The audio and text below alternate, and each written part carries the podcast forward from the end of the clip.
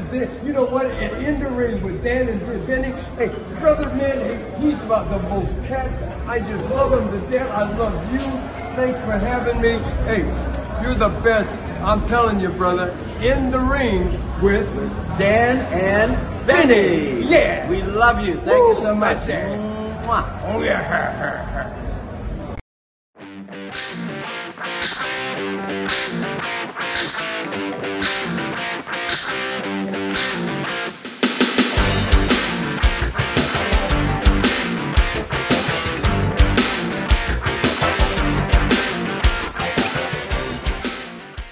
Hello, friends, and welcome to another edition of Dan and Benny in the Ring. I'm Dan Sebastiano, joined as always by the original Long Island Iced B, Benny Scala. Benny, how you doing, buddy?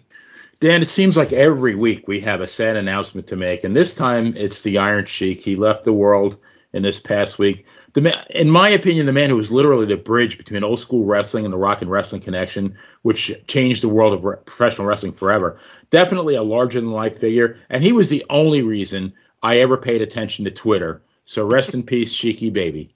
Absolutely. His his Twitter profile was phenomenal stuff. Uh, my personal my personal favorite was still uh, his long running feud with Hulk Hogan, where he said um, randomly he said that Hulk Hogan was worse than the feeling uh, when Chick Fil A doesn't give him enough dipping sauce. Because anybody anybody that loves their chicken nuggets knows there's nothing worse than getting that- home that and finding out there's no dipping sauce in the bag. Wow. but um, you know, we we take the we take the bad with the good, and tonight's going to be a good show, Benny. We uh we always go old school, and we can't get can't get more more uh, textbook old school than who we got on the line with us. Benny, tell everybody who's joining us tonight? Yes, sir. Now, this gentleman graced wrestling rings all over the country in the 70s and the 80s, heck, even into the 90s. He was one half of the California hippies, and only in professional wrestling can you be a California hippie when you grew up in Michigan. Uh, Irish Mickey Doyle. Mr. Doyle, welcome to Dan and Benny in the Ring. Thanks, guys. I uh, appreciate you having me on, and uh, I think we're going to have a good time tonight. Always. Absolutely. Yeah. Well, Um, we get go ahead. No, I was just going to say, I'm just it's great to be here. We're, like I said, we're We- going to we're have, glad to we're gonna have have you. fun. Yes, Yeah, sir. so I was- Thank you. That's what I was just about to say. We appreciate all the time. Um, but we'll, we'll get right to it. We we always ask everyone this, and it's such a great question because the answers are always different, and we've gotten some really good ones. So it's kind of a kind of a two part. But um, uh, when did the wrestling bug bite you as a fan, and when did you go from fan to this is what I want to do? Okay, that's a really good question. Uh, as the Sheik, as Sheiky would say, excellent question, Don Maloney. excellent question. So, um, that was funny, right? That promo he did. Oh my God. Oh, yeah. He, he was he was so funny. Excellent question. But anyway, I would say I was probably eight years old, and they used to have wrestling. I, I grew up in Detroit on our TV from Chicago, and I can't remember the name of it, but they would have people like Angelo Poffo and Bronco Lubitsch and Gorgeous George and Leaping Larry Chene, and I was just uh, intrigued by this. Saturday mornings, I'd just watch TV. The guys would be out playing, but I'd be watching wrestling. And then in the afternoon, they had wrestling from Boston, which I believe was like maybe Vince McMahon Sr. maybe promoted it. I'm not really sure, but they would have. What really got me was one Saturday was Killer Kowalski was in the ring and he would not let go of the claw hold on this young kid. And I thought to myself, he's really killing this guy. All of a sudden, Haystack Calhoun came in and he picked him up and slammed him and gave him the big splash. And that, I thought, my God, this is just the coolest, the coolest stuff I've ever seen. So I would watch this, and then up into the. Uh, well, finally, my dad took me to a wrestling, uh, the Jim Barnett, uh, Johnny Doyle promotion out of Detroit. Dick the Bruiser was the the main heel, and he was just fun to watch. He was just a wild man, and Leaping Larry Chene, who was a local Detroit guy but pretty famous.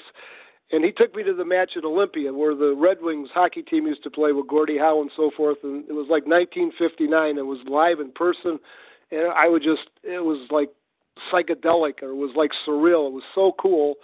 And from then on, probably, you know, I got out of high school and I went into service, and I did that gimmick, you know, with the military. When I got out of there, I knew what I wanted to do, so I got a job at a gym. They used to call them the Vic Tanny Gym, but they became Bally's. If you've ever heard of that that line. Mm-hmm. And when I and I was I became a trainer and I worked out really hard to build. I said I, I know I want to be a wrestler. I knew I wanted to be a wrestler, so I built myself up to about 195 pounds, and I looked pretty good. and there was two guys that did uh, odd jobs in there as carpenters, but they were wrestlers. They'd wrestle at night. They were one guy's name was Ray Elmore, and the other was John Medencia, and they wrestled as the Skull Brothers for the Sheik. And they actually had the belts, and you know uh, they, you know, kind of took me under their wing, and they uh, said, "Well, go to." There's a guy named Louis Klein, the man of a thousand holds, who him and Red Bastien were. They went as the Bastien brothers in the 50s, and and for the W, the four W's and an F back in the day. And uh, Louis was had the school, and he. I walked in there one day. Finally, I got my nerve up and walked in there and had got confident. And he he says you should go to college. And I said I, college. I said I, I just got a service. And he goes, oh well, it's 300 bucks. So I got the 300 bucks and I gave it to him and I I trained hard for six months. And Louis trained me for a little bit, but his daughter Linda was a professional wrestler. She worked with me. And another fella, I'm sure you heard of Sonny King, Big Cat Sonny King. He was from oh, yeah. Windsor, right Absolutely. over the right over the water from Detroit and Windsor, Ontario. He'd come in there, but the guy that trained me was a guy named Bobby Blaine, and he was Louis' first uh, trainee. And Bobby was the one that trained me. He's the, he's the guy that got on the mat with me every night, and that's who I owe my credit to. But it was Louis Klein's school. But then, yeah, after six months, Louis comes to me and says, "Okay, well, you're going to be working the TV show Sunday morning out in, for." Uh, the UHF, the Sheik had the UHF channels 50 and channel 20 here, and uh, my first match was with Freddie Blassie, and that was like, you know, I was so nervous. I remember I was so nervous, uh, and before the match, Freddie goes, "Don't worry, kid, you know everything will be fine." We get in the match, we lock up. He goes, "Grab a headlock." So I said, "Oh, sure." So I grab a headlock, and some guy yells out from the crowd, goes, "Open your eyes," because I had my eyes closed. I was scared to make eye contact with the fans, so it was kind of funny. You know, that was my first match, and you know, Freddie beat me obviously quickly, but he gave me a few things, which was cool. And then it just progressed from there. I started doing right off the bat. I started doing drop kicks and aerial stuff, and the Sheik liked that. And I, I you know, at the time I was working in a mental hospital as a as a as a what do you call it uh, a custodian orderly. or what uh, a an orderly, right? which was you know kind of a it was a crazy job. But it you know a couple times a week they give me some gigs doing TV for for the Tunnies in Hamilton or for Cleveland for Pedro Martinez in Cleveland. So I you know I'd work maybe six times a month getting squashed. And then finally the Sheik goes you know you're looking good blah blah blah. You want to go on the road? So after about I would say August about six months five and a half months he goes you want to go on the road you know every night and I said sure of course so I did, and that's kind of how it started. But I think because when I went into business, I looked like a wrestler. I didn't look like some guys that go into business back in the day didn't really look like wrestlers. You know, they, they really didn't, truthfully. But I did, and that helped, and I could do aerial stuff, so it it worked. That's kind of how I got started, and I worked in Detroit for probably a little over a year. Then they sent me to Tampa, which was a real different thing. You know, that was really different thing there was some legitimate amateur wrestlers down there and some guys that could go and I really learned a lot down there actually that was like a Detroit was like a lot of punch and kick you know that sort of uh brawling Detroit was pretty much brawling but uh, Tampa you wrestled you you had a wrestle and so forth so that was a real good schooling for me down there and I was ra- I'm rambling here guys aren't I I'm, I'm rambling about Oh, everything. all right. No, you're good. okay but uh So yeah Mike- Tampa was go ahead I'm sorry Yeah. Um, real quick. So first of all, I guess a comment. You know, working at a mental hospital to to transition to be a professional wrestler really isn't that much of a leap, I guess, when you think about it. It's, it's, No, oh, it's, no, a, it's a natural No, transition, but It Um, wasn't really at all because the people in there they all had storylines. you could probably get some character, uh, get some good angles Well- from some well, of the uh, patients. I had there was the thing about this place. They were giving out people shots of Thorazine back then and crazy stuff like that. You know, stuff that wasn't good. And there was a little boy in there was like eight years old and he had like multiple personalities. There was a, a little boy eight and there was a man up to like in his seventies that were in there. It was just a, uh, so many different people with so many different. There was kids that you know, and that that day and age in the uh, late '60s, early '70s, well, 1970 actually, when I worked there, there was kids that would do acid, and you know, there was one kid he took the acid trip, he never came back, and he was just he would just look at you. He was probably 18, and he'd just look at you. And I tried to converse with him, and he just he couldn't talk. It was like it's sad. It was, it was. Everybody had a storyline in there. There was a, a a man I got in a fight with there one time. He was a POW in one of Hitler's Nazi camps. He was a Jewish man. He was a big dude, and he he tried to escape one night. He went crazy, and god damn, that was a real fight. You know, I Hmm. was fighting for my life, and then finally one of the other attendants helped me, and we kind of subdued the guy. But I get it. You know, you'd be at one of Hitler's concentration camps. That'd make you, I don't know, you know, I don't know what that would do to you, but it wouldn't be a good thing. But um, I'm just saying, yeah, there were so many storylines in that place. It was, uh, it was kind of like pro wrestling. It really was. It was a different story every night there. Yeah, interesting. And that's where I met my wife. she was a patient, so there you go. Wow, Unbelievable, eh? Yeah. that is. So, Crazy. Mike, our friend Javier Ojst did a really, really good story about you for the Pro Wrestling Stories website, which both Dan and I have written stories for, and um, really enjoyed reading about your your initial training that you started talking about.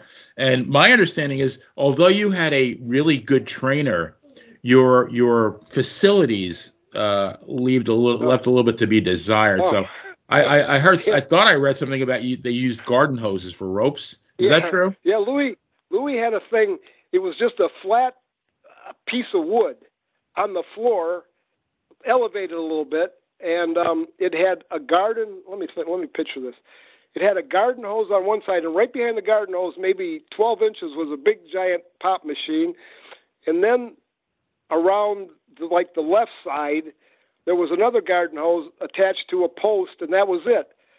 And you know, if you got when you hit the rope, you would hit the pop machine. Usually, you always had to kind of lift your right elbow up so you wouldn't hit the pop machine. And I remember taking backdrops, and it was just like taking a backdrop on the floor. But uh, you know, I didn't know any different. I wasn't in a real wrestling ring until my first match with Freddie Blassie. That was the first time I was in a real wrestling ring, and it was like when I, as soon as I got in that ring, it was like, oh my god, this is this is unbelievable. You know, a real wrestling ring, and the ropes didn't tear you up, tear your, you know, under your like your right lat would be all tore up when you first initially hit that garden hose in Louis' gym. Yeah, it was comical, but you know, it was. uh That's how I started, so I guess that was a good thing. You know, I wasn't spoiled, that's for sure. It was. uh Yeah, it was a doozy. As opposed to now, I guess wrestling schools are pretty cool, for the most part. for the most part, yeah. Well, Yeah. let, let me let me ask you to kind of expand on something you, you had mentioned. Obviously, your first match against Freddie Blassie um, being just one of the many pencil neck geeks that he turned around and beat up on.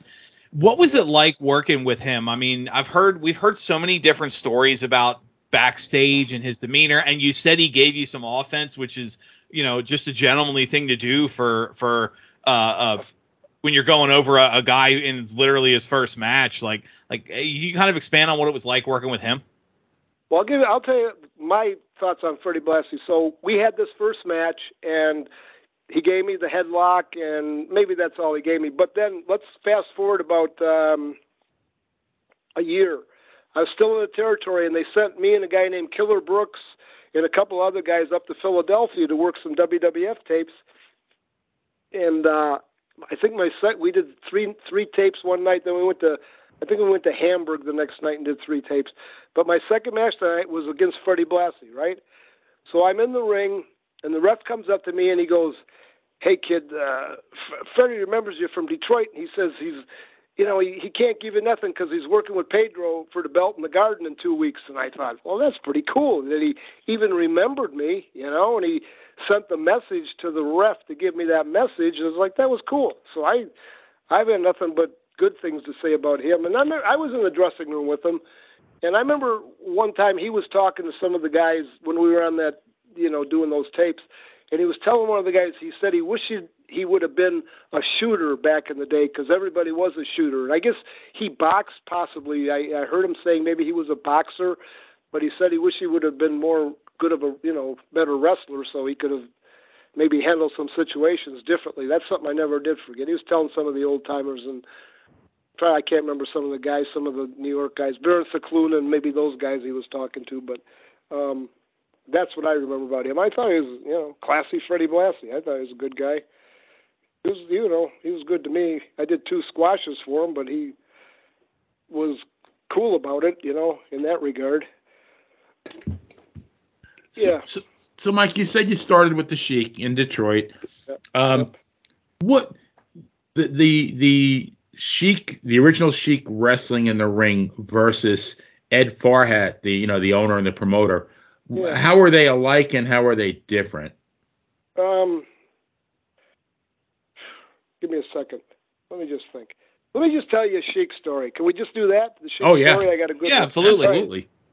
So, oh, I had been in the business now four months full time, and we had a show in Kitchener, Ontario. It was in the middle of the winter, and it was a bad day. And coming home, it was a really that night. And we were driving in the car. It was all.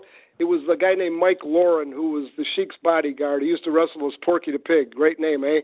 But Porky Oh, was jeez. on the way home, we had the Sheik and Tex McKenzie and myself, and like I said, Mike driving, and it was like a whiteout. And Porky's going about 25 miles an hour. We were on the, the what the 401 they call it. It goes all the way to Canada, and it goes all the way up through Toronto and everything.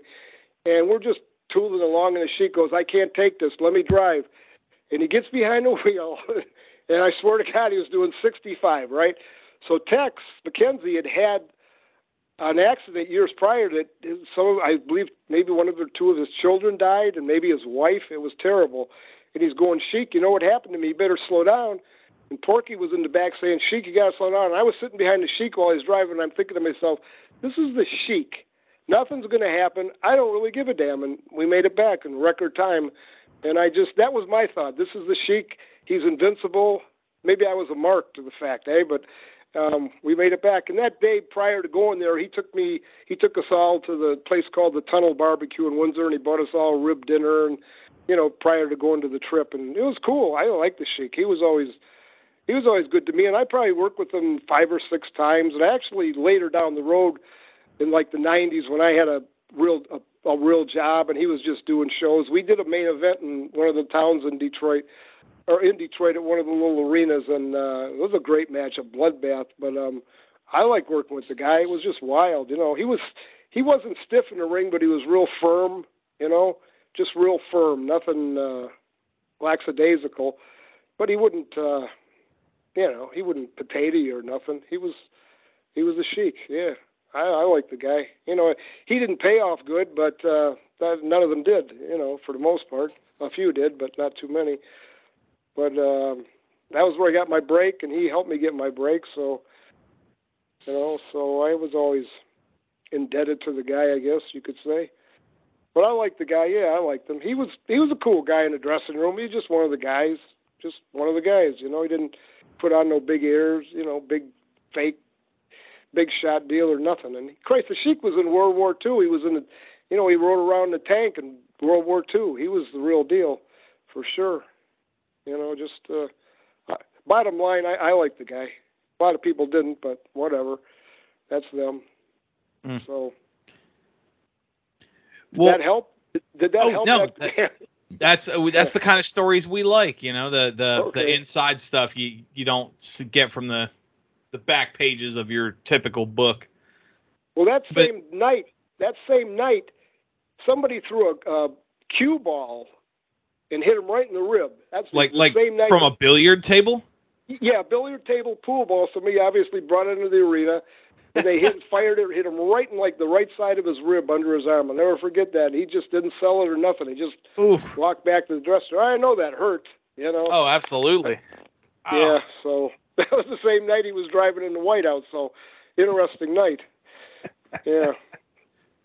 Well, in uh, in '71, you wrestled for the WWWF. Uh, it, what it was, I mean, this was around that time. It was a brief stay, um, but while you were there, you got to wrestle several legends: Stan Stasiak, Karl Gotch. Um, you wrestled Yeah. the WWF, WWWF tag champs like Luke Graham and, and Tarzan Tyler. Yeah. Um, Tarzan but at the- right.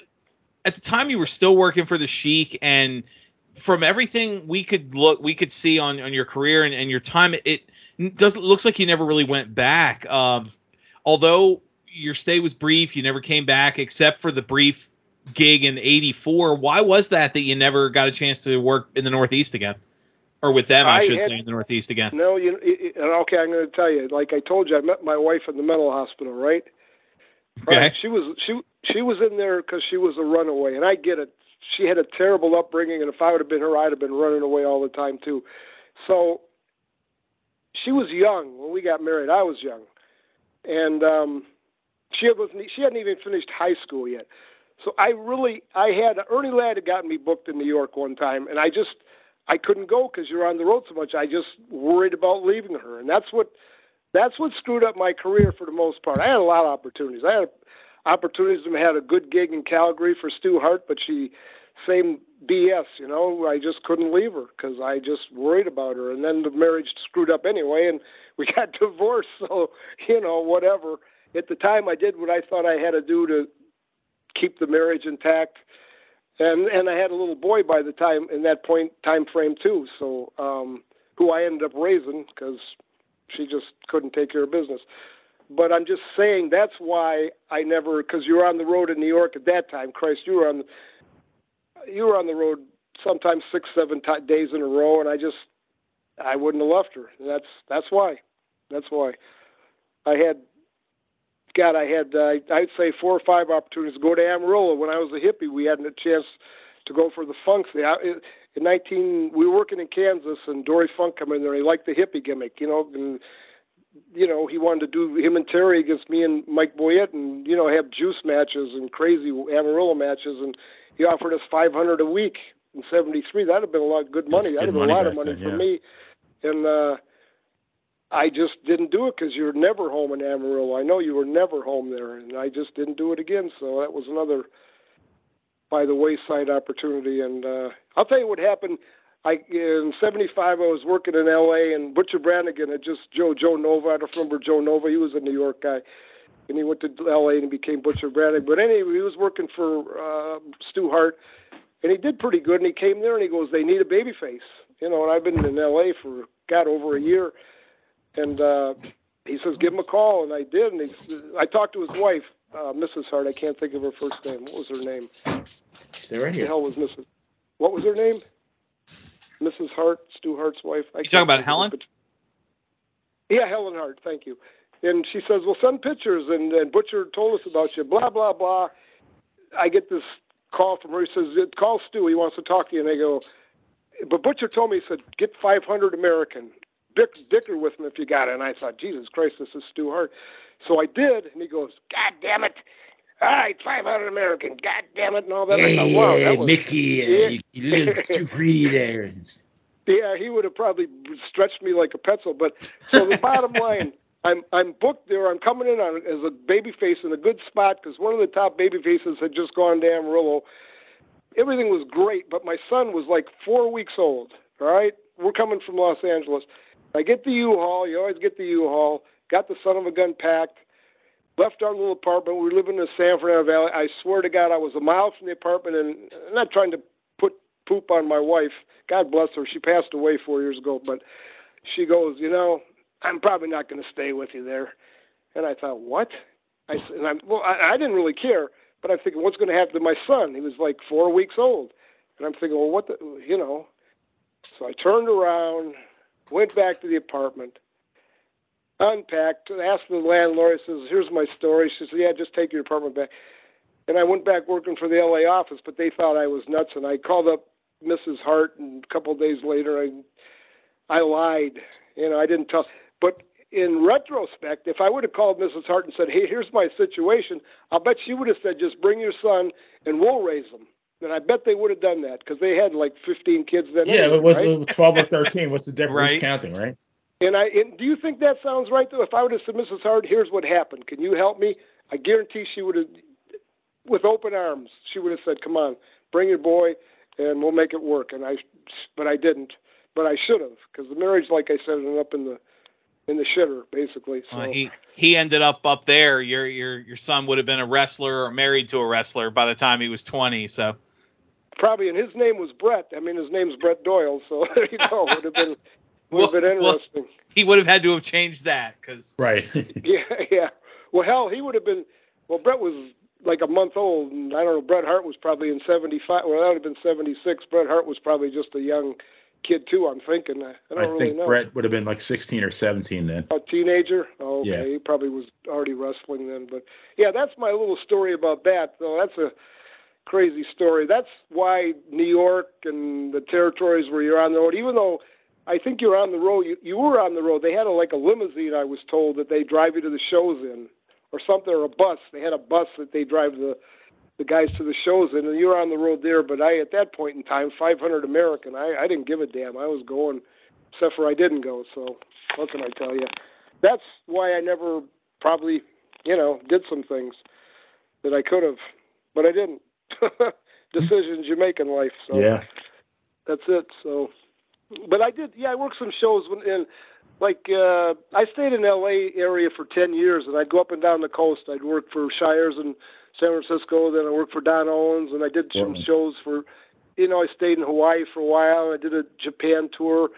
In that whole ten year frame, I just go back and forth, and finally, around close to 1980, I thought, you know, I I didn't have health insurance that whole time. I never had health insurance. I when my son was born, I was just out of pocket. All my shit was out of pocket. I said I got to get a job because she would, you know, I had I had custody of them and she had gone her own way, and it was just him and I, and I was still taking him to shows, and he was Victor Rivera would be singing songs to him in the back seat of a car and stuff like that, and he'd be in the dressing room, and I said this is not good. So I was fortunate. I was went back to the San. I was in the San Fernando Valley, and I went to this post office in uh, Van Nuys, California, and I talked to a lady there in personnel, and she goes, "Well, take this book." I told her my whole story. I don't have any skills. Just take this book and study it. They're giving a test for a postal exam, so I took the test and I passed it, and I got a job working on the docks driving a forklift, and I did that till 19. Uh, when did I retire? I can't even think. 2013.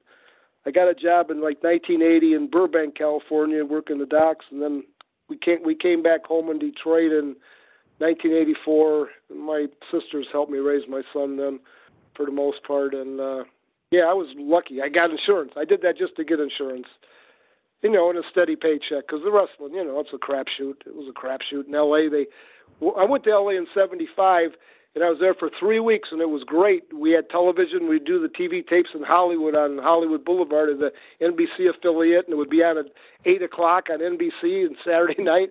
Then they lost their TV, and they went right to the Lucha Libre channel, channel 34, and that was when the promotion just tanked. You know, for the whole time I was there, in and out, it was just on wobbly legs the whole time when they lost their English-speaking TV and everybody left. The booker left. Louis Tele was the booker. He left, and you know, Chavo came in there, and then Roddy Piper came in there in '76. And they tried to resurrect it with them guys, but they still couldn't draw. You know, like when Tolos and um, Blassie. yeah, Tolos Blassie, right? When it was primetime TV, and they were it was a hot ticket in town for sure. Mike, you you you mentioned that um, you went from Detroit right to Florida. That's got to be like Yeah. night day. I mean, Detroit was a brawling territory. It was, you know, Yep. the the top star was a literal madman and the Sheik, and Florida was so much more. Gordon Solie called a wrestling match like he called the seventh game of the World Series. So yeah, and you know, quite the contrasting styles. But you were quoted as saying that Jack Briscoe was very helpful in transitioning to that style in Florida. He's one of those guys that, in my opinion, when you talk about all-time great champions, you don't really hear his name a whole lot. But I think I I think that's an injustice because I thought he was great, and I mean he held the championship I think for about three years. But Yeah, talk a little bit about. Jack Briscoe. he he was a nice man. I just I did some road trips with him, and I'll tell you these are non wrestling stories, but I remember two times I did road trips with him. And going to the show, I'd be in the back, and I think a guy named Johnny Walker was in the front. And it, both times coming back, there was a brazier in the back seat. That was something I never forgot. It was just Hmm. funny. There was two different times, two different braziers. But Jack and he Jack wasn't married or nothing then, and he was you know the girls liked Jack, big, strong, good-looking dude, and champion. You know he had the women, but um he was just fun to watch in the ring. You know he just pinpoint arm drag and just pinpoint nice moves. He was a whoever was technician, working yeah. with. Yeah, just a Matt. That's what that territory was. They like Eddie Graham was the promoter, and sometimes he'd get in the ring. It was fun to watch him work. Usually at that time, he was just doing, you know, juice matches with Dick Murdoch or something like that. But it's just Boris a fun territory. Yeah, fun territory. That so many good. My favorite though, my one of my all-time favorite workers was Ronnie Garvin, and he was in the promotion, and I got to work a lot of matches with him because they weren't doing nothing with him, and they weren't doing nothing with me, so we got to work a lot, was which was great. And Garvin told me he never went back to Tampa either after he left there. He never went back. But um, he was. Uh, I loved working with him. That was a blast. He was just so much fun. He, could, he was taking big crazy bumps and. Um, but they had God, who was there? Bobby Duncan was there, and Ole Anderson, and like I said, Tim Woods and Johnny Walker. I mean, guys like that were shooters. Walker and like Tim Woods was a legitimate college wrestler from Michigan State, and uh, you know they had a cast of thousand there. They had so many guys that were, and then you could go to there's the sportatoriums where we did TV tapes. I think it was on Tuesdays, Tuesday mornings, I think. But you could go over there Monday, Wednesday, Thursday, Friday, and Hiro Matsuda would be there, and he'd get in the ring and work with you, which I took advantage of that. I got in the ring and, you know, work with him and learned as much as I could, which is, you know, that was unbelievable that he. Hopefully, didn't get your leg broken. yeah, no, no, thinking no. the He- same thing. You know, he actually him and I teamed up a few times, and he'd always tell me, "Kid, you'll never make it. You'll never make it." I, but I think he was How just telling me that so I'd work harder, you know, truthfully, because um, yeah, I, I like Mr. Matsuda, but he was there every friggin' day. If you want to get in the ring, he was there, boy, and guys would do it. I mean, you know, the old Duncan would always go there just to try to pick up stuff, and you know, it wasn't like um, just the young guys. Everybody go there just to try to pick up something from him, and you know, they have matches in the ring and just try this, try that. But that was a learning experience for me, a real learning experience. But then I, I don't know, I was there. Gosh, I think, I think I went there in about September of '71 till maybe late March of '72, and then a guy named Mike Boyer had just left Tampa before I came in there in uh, September '71, and the booker there was Louis Tillet, and he goes, "There's a guy that just left here.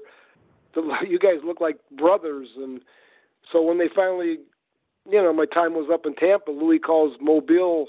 Lee Fields, the Fields bro- brothers owned the promotion, and said, "We got a guy down here. Looks like Mike Boyer, who was going as Mike Boyette." And he goes, they said, "Well, okay, maybe we could make a tag team, the Hippies." And God, it was unbelievable. For like two and a half years, we were like rock and roll stars, baby faces. It was unbelievable. I'd never experienced the notoriety and the the women. It was just unbelievable. The women that clamored, you know, mothers and daughters, and I still think of that. I think in Pensacola was the best time I ever had in the business. That was I was living in Pensacola. A lot of the guys were, um, but that was unbelievable. You worked every day there too. I did.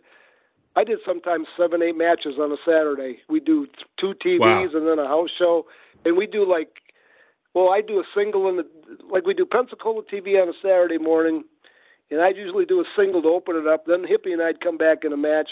Then we go do Dothan TV, and we do three tapes. And I probably wrestled three times, and I remember so five, six times in a night, maybe seven sometimes. We do the house show. I forget what town that was in, but yeah, but that was good. I mean, it was actually good because you get better the more times you work, Get a lot the of reps. you get. Yeah, you get a lot of reps, right? And so that that was a. I had a lot of matches. I think I had close to 400 matches that one year, which was Wow. great. Yeah, it was it was like maybe in the 380s, so I thought that was good. Yeah, you get that's that's then you pick up stuff from guys. You know, you try to learn stuff. I used to watch Dick Murdoch, even though he was a heel. It was just so fun to watch the way he worked. He was so loose, but he looked like he was knocking your head off. But he just take those crazy wobbly bumps of his, and Jesus, he was good. Fun to watch guy. So many guys like that. Harley Race, Garvin, Dick Murdoch. Those are guys I used to really watch, like to watch. And then later, Don Muraco was always one of my friends. I mean, he's one of my he's my one of my really good friends, but he was always one of the guys I enjoyed watching him. You know, a big guy like that taking bumps, that was kind of cool. And uh yeah, there I go again rambling. But but Tampa was a real learning place. It was a I was fortunate to go there and kind of learn stuff from Mr. Matsuda and so forth. And um yeah, Mike, I, I just want to change the subject just a little bit. And just an observation because we had one of our, our at least one of my favorite guests, I think Dan would agree, was uh, Mary uh, Fries, who was the daughter of Pampero Firpo. hmm And yeah. he his post wrestling career also was at the post office. That's right. Yep, that's He right. spent, I think, about 25 years there in, in uh, was Yeah. it San Bernardino? I'm not, I, I, I can't remember now. San Jose. It was San Jose, 'cause yes, him and I- correct. We communicated. Yeah, actually, later in life, like in the '90s, we communicated, and I told him, you know, we're doing the same thing because we had the same job. We were called mail handlers. We both worked Yes. the dock, coincidentally enough. And yeah, and then we talked like maybe a couple of years up to when he passed away. We would send Christmas cards, and then I never. I kept those cards. I still got those Firpo cards. Yeah, just because they're cool to have, you know. But yeah, I know his daughter. I was doing this podcast a couple of years ago. Me and Muraco were doing this podcast called Making Waves, and Firpo's daughter was on top. Uh, she was on the show one time, and she was a very pretty woman that I remember too. That, that's an understatement. yeah, I hope right. she's I hope she's not listening. Well, no, it's a compliment. She was a Yeah, she really yes. Yeah, knockout.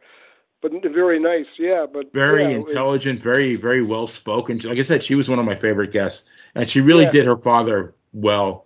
Uh, you know the way she And spoke. I, I liked Firpo. God, I was in Detroit with him. uh, You know, we did a lot of road trips, and uh, he was just the nicest man. But there were some people that didn't like Firpo, and I couldn't understand why would you not like this man. You know what I mean? I, I could never figure that out. Why? When I went to Hawaii, there was people that a couple of guys didn't like Firpo, and I'm thinking, why? Professional jealousy, maybe. Yeah. Why would you not?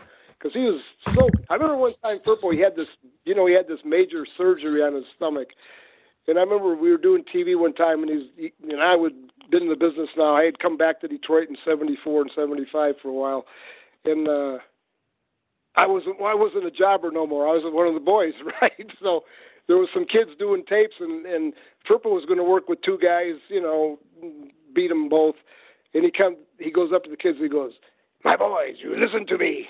If you hit me from here to here, where his big scar was, if you hit me from here to here, I will die.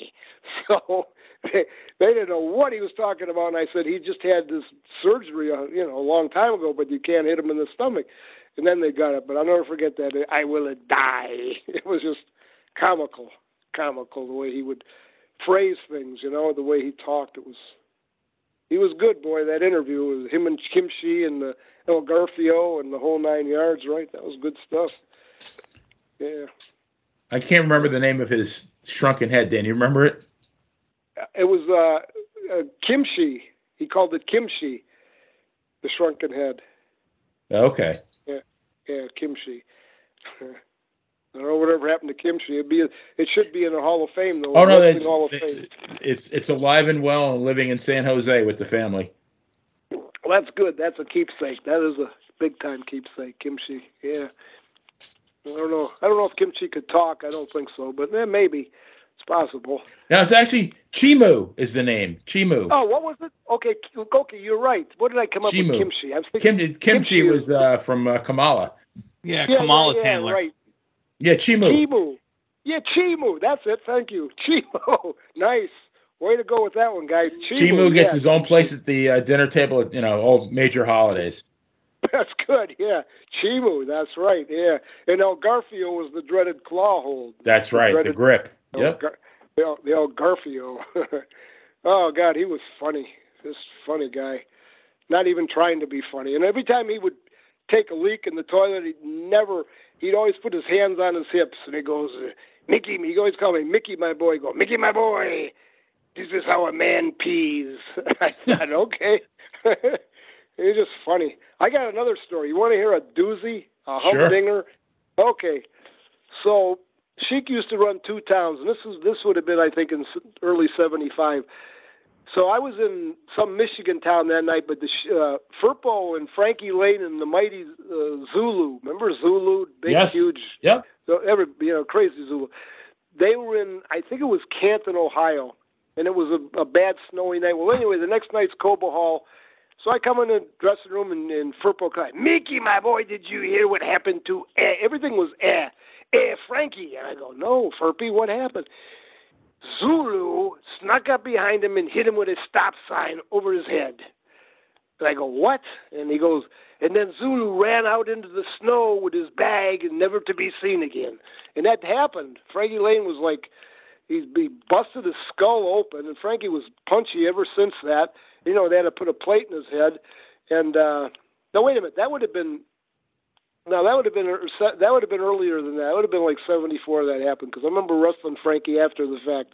But um, yeah, he snuck up. They had some argument coming to the show in Canton over money or trans or something, and Zulu snuck up him and hit him with a pipe over his head. That's, Firpo told me it was a stop sign. That maybe he was just saying that to make the story funnier, even though it wasn't funny. But hit him over the head, like almost killed him, and uh, nobody ever saw Zulu after that. He like he, he grabbed his bag, he still had his wrestling gear on, and ran out in the snow in Canton. Whatever crazy, eh? Crazy. It only could happen Wow. in pro wrestling. Those stories. That's a true story. And I remember seeing Frankie finally after a year or two when he came. I was in Cleveland and he comes in the dressing room and he was just, you know, he was punchy. He was just, he just punchier than heck. And his, you know, he had a twitch and. I don't know. Frankie was a good worker. Cowboy Frankie, he was a good worker. He worked everywhere. But um, well, a little side note with Firpo telling me the story of, "Hey, Mickey, did you hear what happened?"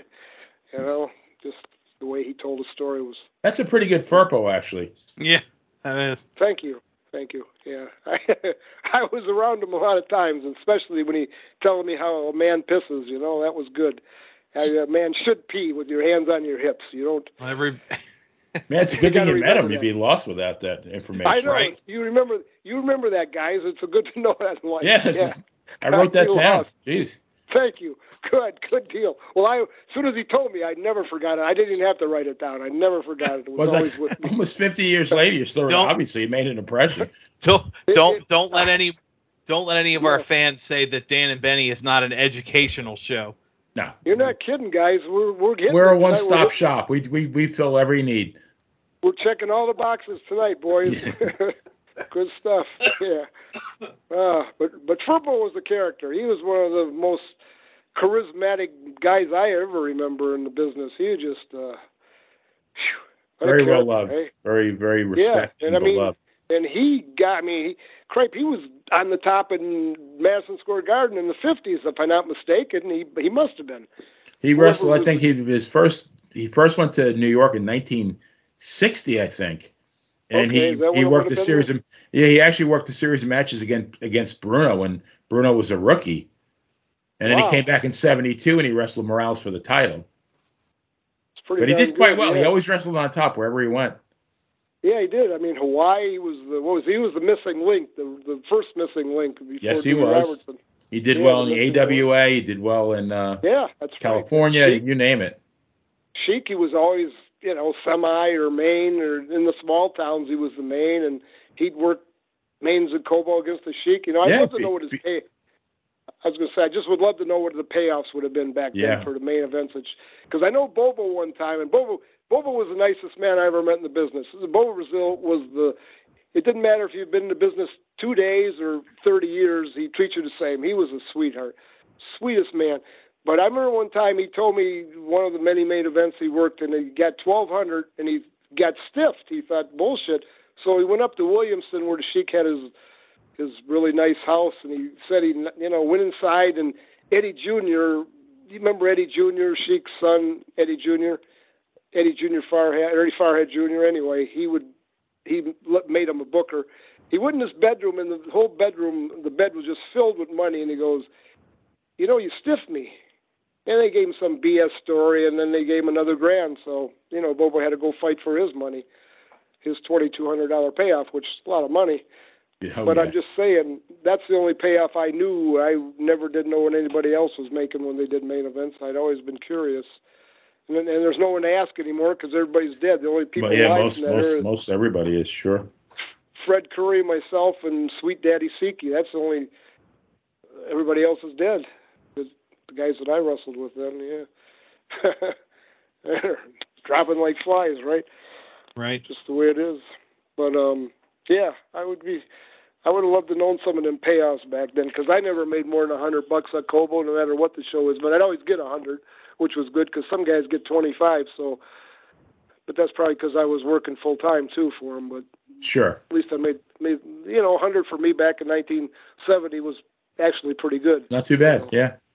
You know, I mean in that time frame that was pretty good. But yeah, but Bobo was getting his money. But then Bobo ended up not in a good way at the end either. He, a divorce screwed him up really bad. Louis Martinez, you guys remember Louis Arriba Martinez? Yes, the absolutely. real the real Arriba. That's the man that created Arriba. I mean, Louis was on top of the world everywhere he went. He did New York. I think he probably did some tag team main events there. I'm sure back in the day, and he ended up really in a bad way. He had his family in Chicago, and he fell in love with some little gal right from this area that I'm actually t- speaking to you now. She lived right around here. He fell in love with this little groupie chick, and that was yeah. And Louis ended up like poverty, literally poverty, because back oh let me think.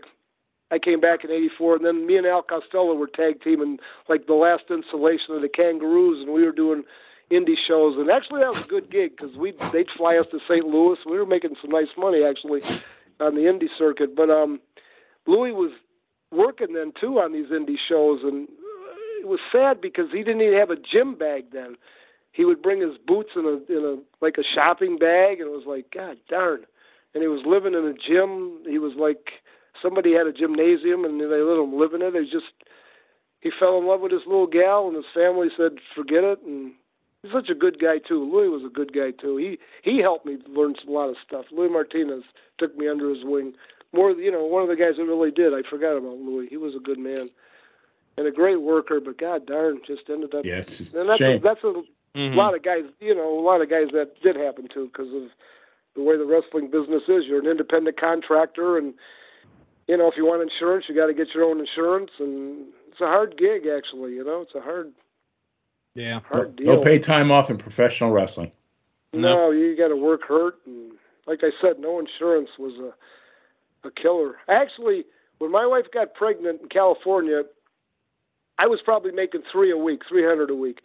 So I got a little job in the morning at a, a Northridge Mall, it was called, which got destroyed in one of the earthquakes, as a janitor. I did that for like six weeks just to pay for the uh, the baby being born, which it did. But I mean, I actually had to get up at like five in the morning and do that, but I did it because that's what I had to do. Because you know, the LA wrestling office sure wasn't going to pay for my baby being born. They didn't give a Yeah. damn. No. No paternity leave either. No, no paternity. leave. You know what they actually did the day that we I had to take her to the hospital. I was booked in Ventura and I had just taken a little nap and I was going to get up and go and she goes, "It's time to go." So I I called the office real quick says, "Hey, she's having the baby, blah blah blah." They did give me $25 that night. So there you go. They gave me 25 bucks. That was my uh baby present, I guess. So there you go. They had a they had a, a, a heart of some small degree. But but Size of a That was a chickpea. good- Well, that's that was a good. Go ahead. I'm sorry. No, I was gonna say I that's actually funny because you think about how many years ago that was. It's it's 2023 now, and that's uh that 25 bucks is is 24 dollars and 83 cents more than the the bonus Benny gets. So Yeah, sounds good to me. nice, nice, Benny. There you go. But that's the funny thing is that's what a lot of guys on these indie circuits are making now. Twenty five dollars. You know, still making twenty. still, what what what is it we always say? The hot dog and a Uh, handshake. yeah, that's pretty much it. Yeah. it. Well, back in the day, they'd say you get your three hundred, a six pack, and a a favor for one of the girls in the crowd. Uh, you know, a, Oh, a hum job for one of the The- girls or something like that. Yeah. the the uh, the ring the ring rats, right? Yeah, the arena rat. But you know, I love the arena rats. They're just there. They were, you know, they were, they are what they are. But they were cool chicks. I used to just like to get in their heads sometimes and just see, you know, and a lot of them gals that I talk to, especially like in Bakersfield, there's a lot of girls up from Oklahoma that were arena rats. And they just said, my home life is terrible. I don't have no, my dad's a piece of shit. And, you know, they're just looking for love. And I get it. You know what I mean? They're just looking to be loved. And, that's kind of sad if you think about it. And that's Well, a lot of them girls were like that. They're just looking to be loved. And You, you Yeah, got in their heads, and then they return the favor. If they're yeah, I mean, I always had a place in my heart for the little groupie girls. I just always did. Well, if there's if there's one thing we know from uh, the stories we've heard from like the Valiant brothers or uh, Ri- you know Ri- Ricky Morton and, and some of the stories him and Robert Gibson tell about the Rock and Roll Express, I know that they, they always loved the tag teams. I can't imagine the California hippies were were lonely if they Uh. didn't want to be. No, it was, yeah, it was, it was on. I couldn't even believe it. Some of the, like, I remember working at the arena in Pensacola. It was right on the Gulf. It was beautiful. I remember Valentine's night we had a show, and we used to work that on Sunday nights. And I came out of there, and everybody wanted to kiss. But that night, all the girls brought their mothers, and I just, I was probably 22, and I remember some of these 35 year old women just grabbing me and just grinding me. It was like it was unbelievable, and just you know, y'all going to come back home with us tonight, Mickey? And I said, oh, I got a little wife at home that I'm going y'all to, you know. But I mean, I always, I always give him a kiss, you know. And what the hell?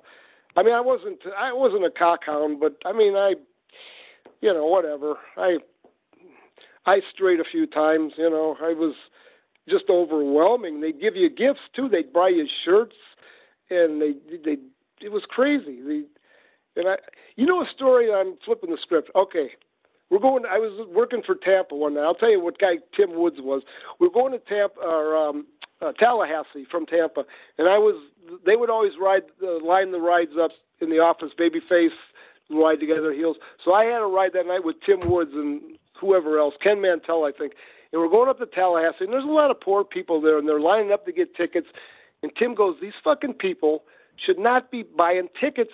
He got out of the car and he bought like three or four people tickets to go to the wrestling matches. He said, use this money tonight for food at home. Go to the matches, have fun, but use this money. And I thought, wow, what a Tim Woods, man, got class act.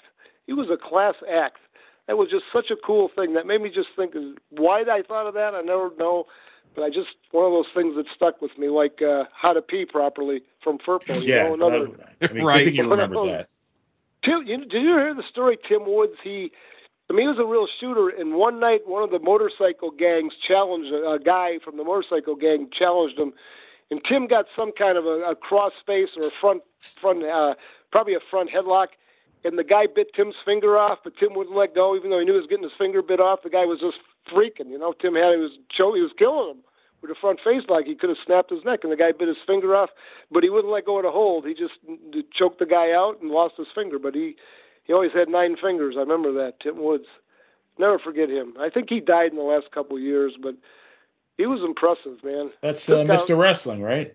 Mr. Wrestling two or three or four, whatever well, he, he was, was. He was one, and I believe Johnny Walker was yeah, two. Yeah, yeah, okay, yeah, Tim was. You're right. Yeah, but Tim Woods, that's a guy I never always respected him just for the fact of him getting out of the car and buying people tickets and saying use this for food.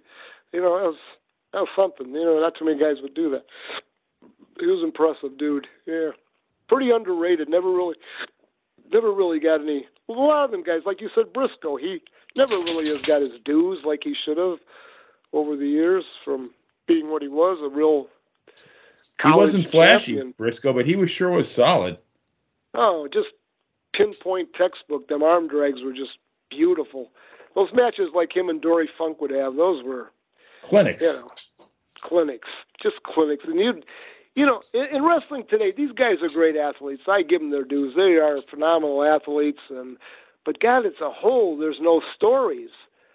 To me, there's there's no stories. There's just a lot of like I was watching the wrestling last night, the WWF, whatever it was I was watching, and uh, I mean great moves, but everybody. I was watching the match. Who's the kid? He's really good. Ricochet and uh, who was he going against? God, I can't remember. But they did. I bet those guys did 25 kicks assorted 25 different kicks to the head those you know the kicks they do the super kicks and then another deal where they kick or whatever but they had to be 25 kicks and it's like come on guys you know you could do one kick like like Al Snow used to do a great super kick. I think he was doing it before Shawn Michaels was, and it was a great kick. And that just all you do is one kick means more than ten kicks. You know, one pinpoint kick, then one, two, three, beat the guy, and then it means something. But now those kicks don't they don't. Who was he wrestling? Some big dude that was pretty good. Ah, it doesn't matter. I guess I can't remember. It was a, you know it was a good match for what it was, but it was just all kicks and a little bit of selling, and there was no storyline. There was no big comeback. You know what I mean? It's just one one high spot after another, kind of like super kick used to be. I remember uh, Chris Adams in World Class yeah, Championship. Yeah. Gentleman. Yep. When he did the super, nobody's getting up from that. Yeah, right. It was a finish. And of course, Jake Roberts with the damn uh, DDT. DDT, God, same thing. Nobody's getting, nobody's kicking out of that. What a what a devastating finish that was. Hey, it's like we, you go, you go, yeah. And it doesn't happen anymore. Like I said, I'm not begrudging these guys nothing. They're making money and they're good athletes, but um, boy, it's not the same. Obviously, it's just a yeah. whole whew, different there's no sympathy. There's no. I remember being a baby face and going, you know, go Mickey, go, and you feel that. We are in the ring. I mean, you feel that for real. You know, it's real. You're you're getting pumped and you're making a comeback for real because of the crowd. It was good stuff, but they don't do that shit anymore, uh, do they? No, we- I mean, uh, No, I don't- No, not at all. We we were actually just talking about that last week um, on the other channel. AEW had their pay per view, and they had the Uh-huh. big the big schmaz uh, uh, four uh, eight man match in the main event. And there was a spot, the the the uh, the Young Bucks, famous for doing hundred super kicks Yeah. a match, yeah, where they he actually had an exploding shoe. So Wow. he kicked the guy in the face, and there was sparks, and it was supposed to be like an explosion.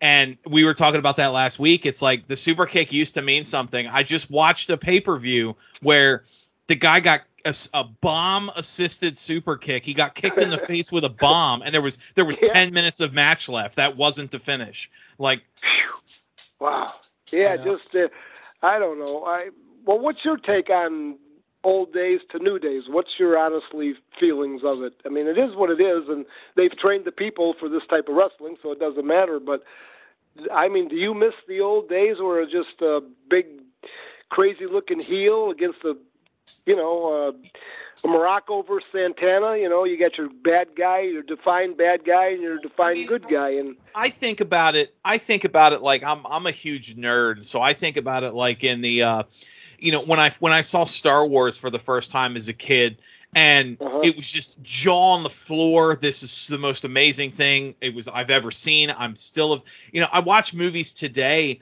There is no doubt whatsoever the special effects, the the the the technique.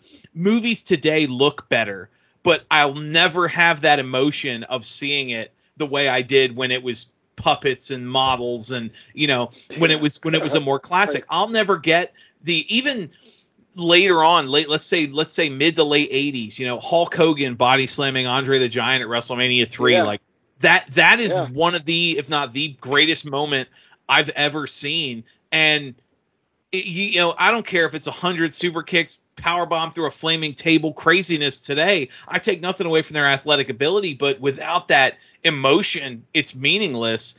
And i think that's my biggest problem with wrestling today is that it never it doesn't look like a fight anymore. It doesn't look like two guys trying to hurt themselves. I Yeah. see people, you know, he knocks you, you knock your opponent out of the ring and then he goes and he does, you know, runs the ropes two or three times and then does a flipping springboard, you know, he, a scissor hurricane rana craziness off the top. It looks impressive, but yeah, if your if your mentality is I want to beat this guy, what the hell do you gain from doing that move? You know, nothing. Nothing. It doesn't it, it Yeah. doesn't look like you're trying to hurt each other.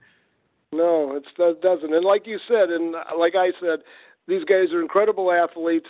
They do some death-defying moves, but it's just so diff- different. It's not. Yeah, you're not trying to beat the guy. You're just doing high spots on the guy. And I miss that. Man, remember, remember the colossal Jimmy Snuka died coming off the cage on Muraco in the Garden. I mean, it's like, my God, that was iconic. That was like, you know, death-defying. And now, yeah, not the. That's tame now compared to some Yeah. of the stuff they're doing. Yeah, it's too bad. But Maybe that's guess. how they've programmed the fans, and they're still drawing crowds. I guess it seems right. Every Watch time it. New York does a big show, they draw shit.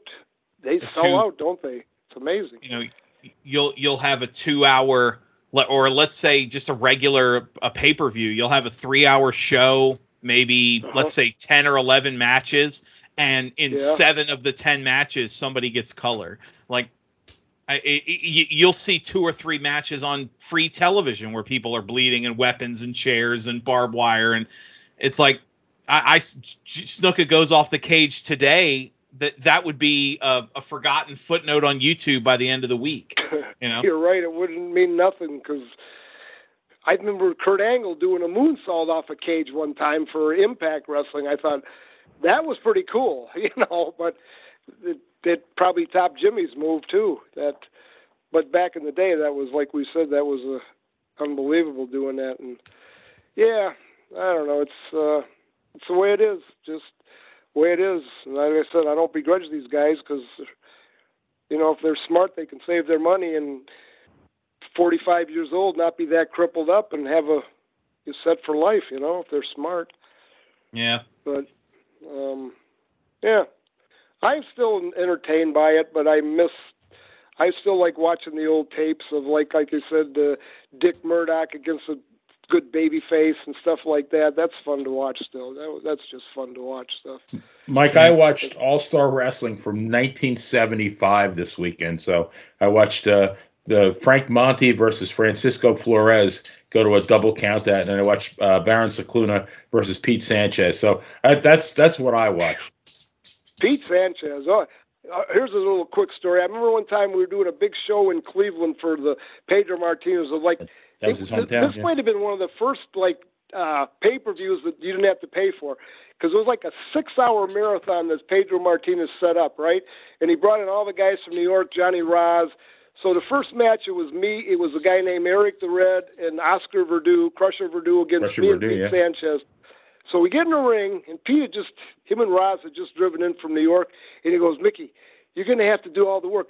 I dropped a tab of acid an hour ago, and he says I can't function. And I go, what the fuck, Pete? I dropped that tab of acid. I'm thinking like, this could only be in pro wrestling, right? It was just Yeah. so funny. I never forget that. Dropped the tab acid, and he, said, you know, so he said the ropes were melting, and he didn't even know how he got to the ring. and I said, "You walked with me," and he goes, "Oh yeah, yeah." And I said, when we got to the ring, I said, "What the fuck's wrong?" He goes, "I dropped the tab of acid."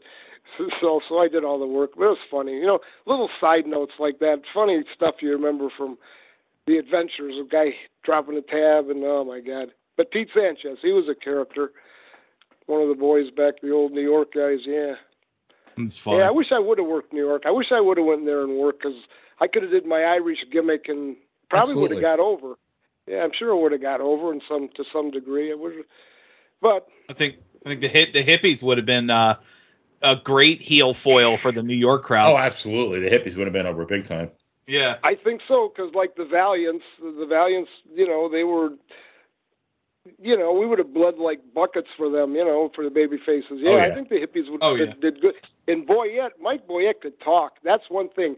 You know, he could work, but he wasn't. I did all the high spots, the, the flying and shit, because Mike was a little clumsy, but boy, could he talk. God, was he a great interview. He just terrific interview. That's one thing he had, and that would have really got over on that TV with him talking. Absolutely. Yeah, that's too bad, but not to be. And it's another thing. Every time Hippie and I went out, like I said, I didn't want to leave my wife, but he always wanted to go back home too because he had a young, he had two young children, and his wife was a stripper, so he wanted to be, you know, he wanted to always monitor that in his own way. But so we go to like we went to Kansas, and they were going to give us the belts, and Hippie goes, I got to go back home. I miss Betty, and we'd only we've been there about five weeks, and then Geigel and O'Connor and Harley owned the promotion. Then they goes, okay, we're going to give you guys the belts, just don't fuck up or nothing. And Mike goes, hey, I got to go home. So that was the end of Yeah. that. But that's kind of how it was. Either I'd screw it up with Amarillo or he'd screw it up for Kansas. And Jeez. just, uh, yeah, whatever. we- But the hippies in New York, that would have been fun. That would have been a hoot. Yeah. But Uh, we uh yeah, we, we kind of lost the uh, kind of lost the script there at the end, but but that's half the fun. Benny and I have said when we first started doing this show, I know I've said it a hundred times, we wanted to get away from the the the inner the old interview mentality and come off more like a couple guys sitting at you know around having a Yeah. beer, and and I think we, we we did that tonight. Shooting So the as we wrap up, uh, Benny, final thoughts, final final ideas to you. Well, yeah, uh, you know, we, one of our favorite guests was is is Big Ron Shaw, and the last time Ron was on this show, we we nicknamed him the Earl of Upsets. But you know, I did some research on Irish Mickey Doyle, and he's got a pretty impressive list of uh, victories of his own. I'm going to list a few wrestlers that he has wins over. You got Greg Valentine, Black Bart, Pez Whatley, Goliath, Jabba Rook, uh, Black Gordman, and Chris Adams. I think that's uh, a, a testimony to your reputation that you, you you'd be put over. Uh, the, I mean, some of these guys are you know bona fide legends.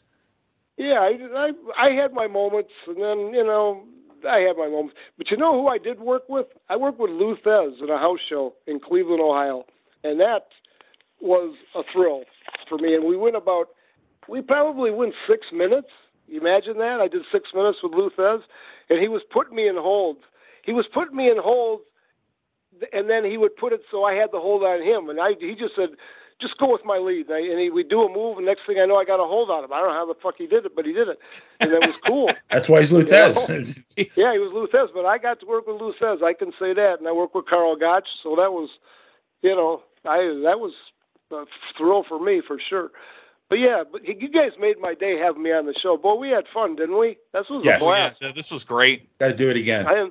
Abs- I enjoyed yeah, this to absolutely. heck, we'll uh, we'll have we'll have Benny reach out to you and bring you back on because there's still so much. I mean, we were bouncing around your career. I think we we, we got off topic about what 71, 72. So I mean, we still Got we still another have. 23 years to go. Yeah, I was gonna say we still have a couple decades we didn't even get to. Oh, Um, I got some funny Ripper Collins stories too. I got some humdingers with the Ripper. Yeah, you Okay. get a kick out of that. Well, that'll be the uh, that that'll be the tagline for the next show. That's great stuff. Okay. Yeah, But- the Ripper. Oh, brother. Yeah. yeah. Thanks, guys. This is this. You guys made my day. You made my week. This was a blast. Uh, you know, I get a little nervous before I go on. I just do. It's like I get go in the ring, I get butterflies, and I was. But boy, this was this was one of the best times I've ever had doing this. Honestly, this was a blast with you guys. We're glad. Glad to hear it. Oh that. yeah, Oh, we, we yeah. appreciate it, and we're glad we could uh glad we could contribute. Yeah. Thanks, guys. Uh, yeah. Anytime, I'm here. Absolutely. Well, again, thank you so much for your time. Uh, have a great evening. Like I said, we'll have Benny reach out to you, uh, bring you back on for for another uh, another chat. Okay, guys. Thanks, and all the best to you guys. Okay. All right, you too, sir. Thank you. Take care. Okay. Good night, guys. Take Bye. care. Bye. that was great. I, I would love to spend a day with that guy and have him tell me some of these stories Oh because my god. You know, I, I say we always try and, and sound like more guys sitting around the table. Uh, maybe it's best that we weren't actually sitting around a table having a beer because we'd be on pitcher number six right now from. Uh, oh yeah, Yeah. we we That's- close the place down for sure. I, I mean, we we always come into these with you know some some notes and questions, and I th- I want to say it was 72 when when we stopped, and like I said, we still got 20 almost 25 Yeah, we got like career. somewhat into the California hippies, but he had a huge career after that. Yeah, that was that was a, a small run in Alabama. Like, uh, that's great He just stuff. he, he booked himself into a part two. That's cool. it's it's one of the old fashioned run-ins. He he came out, and now we got to bring him back for the Absolutely, yeah. for the finale. Gotta finish the story. Exactly. So always great stuff. And um, I mean, speaking of great stories, we got a lot of, I mean, a lot of good good plans coming up. I know we've got uh some some guests coming uh coming and going. We're what through. I mean, it's June. We've got people planned in and in and off through October. So We're almost booked through the end of October. Yes, sir. yeah. So I mean, we've got a lot of good good stuff coming down the pipeline. We've had a lot of good activity on the page. I just wish we could, you know, it seems every week our our discussion uh, is focused around somebody passing away. I wish we could have some some good news or some fun here and there. But You know, that's the thing though. A lot of these, a lot of these gentlemen are, are getting it up into their, you know, 70s, 80s, and yeah, you know, you you want them to stick around forever, but then you know, the fact of the matter is they're not going to. no, that's true. I mean, it's like I said, the uh, the point in life where it stops it stops giving you the new things and starts taking the old ones away. Right. So We're just happy But- to bring them here so they can tell their stories. Hey, uh, cel- celeb- uh, the first part of the tagline, Benny, celebrating wrestling story past. So Yes, sir. always, well, for the original Long Island Ice B, I'm Dan Spaciano. Have a good night, everyone, and we will see you next time we're in the ring. See you at the matches.